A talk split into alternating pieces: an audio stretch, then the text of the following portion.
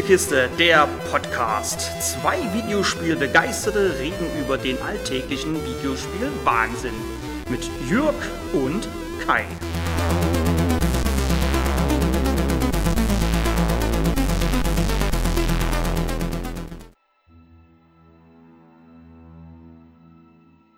Es soll eine ganz einfache Routinemission sein. Eine Rettungsmission, um genau zu sein. Eines unserer Raumschiffe treibt da draußen im All herum und wir haben seit geraumer Zeit nichts mehr von ihnen gehört. Jetzt wollen wir mal nach dem Rechten sehen. Mein Name ist Isaac Clark, Spezialist für Technik und Schiffssysteme. Quasi der Mann, der die Sicherungen wechselt. Früher war ich ein Space Marine bei der UAC, aber nach meinem letzten Routineauftrag auf dem Mars, als einiges schief ging, suchte ich mir einen ruhigeren Job. Früher der Mann fürs Grobe, jetzt das Mädchen für alles. Ich befinde mich mit ein paar Leuten auf der USG Callion und wir sind auf dem Weg zur USG Ishimura, weil wir von denen einen Notruf empfangen haben. Wahrscheinlich ist wieder nur irgendwo eine Sicherung durchgebrannt oder jemand hat sich während einer Kaffeepause auf den falschen Schalter gesetzt. Während sich Kendra Daniels, unsere Computerspezialistin, und Zack Hammond, der leitende Sicherheitsoffizier, streiten, rückt die Ishimura in unser Blickfeld. Ein schöner Anblick.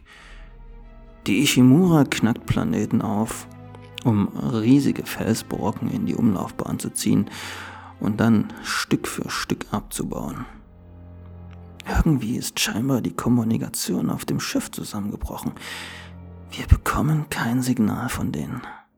Also rein da und sehen, was los ist. Na toll. Wir konnten mit Glück notlanden. Beinahe wären wir mit dem Schiff kollidiert. Die scheinen hier ja alle zu schlafen. Wo ich von Schlafen spreche. Hier ist wirklich keiner. Niemand empfängt uns und es ist auch keine Sicherheitscrew zu sehen. Alles ist ruhig. Kendra synchronisiert unsere Anzüge, genannt Riggs, mit dem Schiff und dessen Holosystem. Wenigstens etwas, das funktioniert. Als ich mit dem Schadensbericht des Schiffes lade, greift irgendetwas den Rest der Crew an, die sich in einem anderen Raum befindet. Scheiße. Bin ich schon wieder in der Hölle gelandet? Eines der Viecher springt aus einem Lüftungsschacht und mir bleibt nur die Flucht. Ein Fahrstuhl ist meine Rettung, denn als ich die Türen schließen wird, das, was auch immer mich da angegriffen hat, in zwei Hälften geteilt. Ich wollte doch einen ruhigeren Job. So wie es scheint, haben es Hammond und Kendra da rausgeschafft. Unsere beiden Piloten sind allerdings tot. Zeit, eine Waffe zu finden. Ich finde einen Plasma-Cutter. Das Teil ist zwar keine Waffe, kann aber bei unsachgemäßer Benutzung auch gefährlich sein, da es mit einem Plasmastrahl Sachen schneidet. Zur Not können solche Sachen auch Monster sein, die direkt aus der Hölle zu kommen scheinen. Wie ich später feststelle, ist es genau die Art Werkzeug, die ich für die Dinger brauche. Auf dem Mars reichte es, den Dingern einfach ein paar Kugeln zu verpassen. Für die Großen musste auch mal eine verfickt große Kanone herhalten. Aber hier ist das eher Munitionsverschwendung. Wenn ich die Körperteile mit dem Cutter abtrenne, richte ich mehr Schaden an. Also heißt es, diese Bastarde Stück für Stück zu zerlegen. Falls es mir mal zu hektisch wird, nehme ich einfach mein Stase-Modul. Damit kann ich Gegenstände und Gegner verlangsamen. Nachdem ich die Monorail, das schiffseigene Transportsystem, wieder in Gang gebracht hatte, konnte ich endlich auch die anderen Stationen des Schiffs erreichen. Nach und nach kapiere ich langsam, was hier passiert ist. Man hat ein Artefakt auf dem Planeten gefunden, den Marker. Und eine Kirche bzw. Sekte will dieses Ding haben. Scheinbar ist das Artefakt der Ursprung allen Übels. Doch die Monster sind ja nicht mein einziges Problem. Irgendjemand ist noch auf dem Schiff und versucht uns daran zu hindern, hier abzuhauen. Dann sind da noch Hammond und Kendra. Ich habe das Gefühl, dass ab einer von beiden mehr weiß, als er zugibt. Auf dem Mars wusste ich wenigstens immer, wer mein Gegenspieler ist. Wenigstens weiß ich auf dem Pod dank des Holosystems, wo ich hin muss, um hier wegzukommen. Es ist wie eine Spur von Brotkrummen folgen. Es zeigt mir auch, was ich gerade bei mir trage, in Form eines Inventars, wie bei diesen coolen Computerspielen. Puh. Ich bin fix und fertig. Wenn ich nicht immer wieder neue Anzüge finden würde, wäre ich schon längst tot. Im Schiff gibt es ein Shopsystem, mit dem ich mir Munition, Waffen und eben neue Anzüge für Credits, die ich bei toten Gegnern oder in Schränken finde, kaufen kann. Durch die neuen Rüstungen habe ich mehr Platz in meinem Inventar und die ganzen Monster, die meinen Albträumen entsprungen zu sein scheinen, richten nicht mehr ganz so viel Schaden an. Apropos Schaden. Von den Waffen, die es hier zu kaufen gibt, reichen mir 2 aus. Ich könnte nur 4 gleichzeitig tragen. Scheinbar bin ich nicht mehr so gut in Form wie früher. Denn als Space Marine konnte ich 9 tragen. Allerdings kann ich die Waffen hier nachträglich noch aufwerten.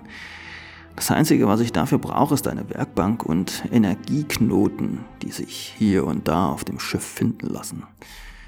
Durch die Aufwertung bekommen die Waffen etwas mehr Bums oder die Kapazität des Magazins erhöht sich. Nützlich. Egal ob nun Pistole und Raketenwerfer oder wie hier Plasma-Cutter und Impulsgewehr, nur tote Viecher sind gute Viecher. Das war damals schon so und ist auch hier so. Dunkle Gänge bin ich auch gewohnt und dass hinter jeder Tür oder Ecke jemand lauern kann auch. Nicht viel Neues also.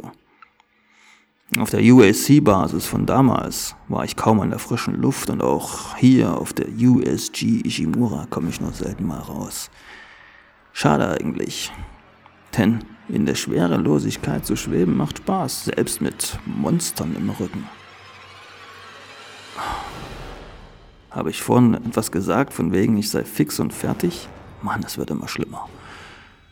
Ich sehe schon meine Freundin. Bilde ich mir das nur ein oder ist sie das wirklich? Dieses Schiff ist der blanke Horror, ich muss hier weg und diesen scheiß Marker zurück auf diesen scheiß Planeten bringen, über dem die Ishimura immer noch schwebt. Denn diese Aliens, die Necromorphs genannt werden,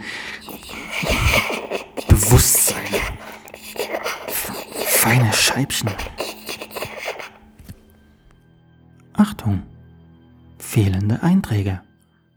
Lade neuen Absatz. Fertig. Endlich fertig. Ich bin fertig mit dem Scheiß hier. Mein circa 12-stündiger Horrortrip ist vorbei. Alle sind tot. Ich hoffe, der Albtraum ist nun endlich vorbei. Ich sitze in meinem Shuttle und genieße die Ruhe.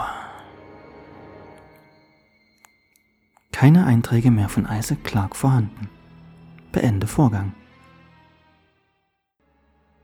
Das eben Gehörte ist alt. Also richtig alt.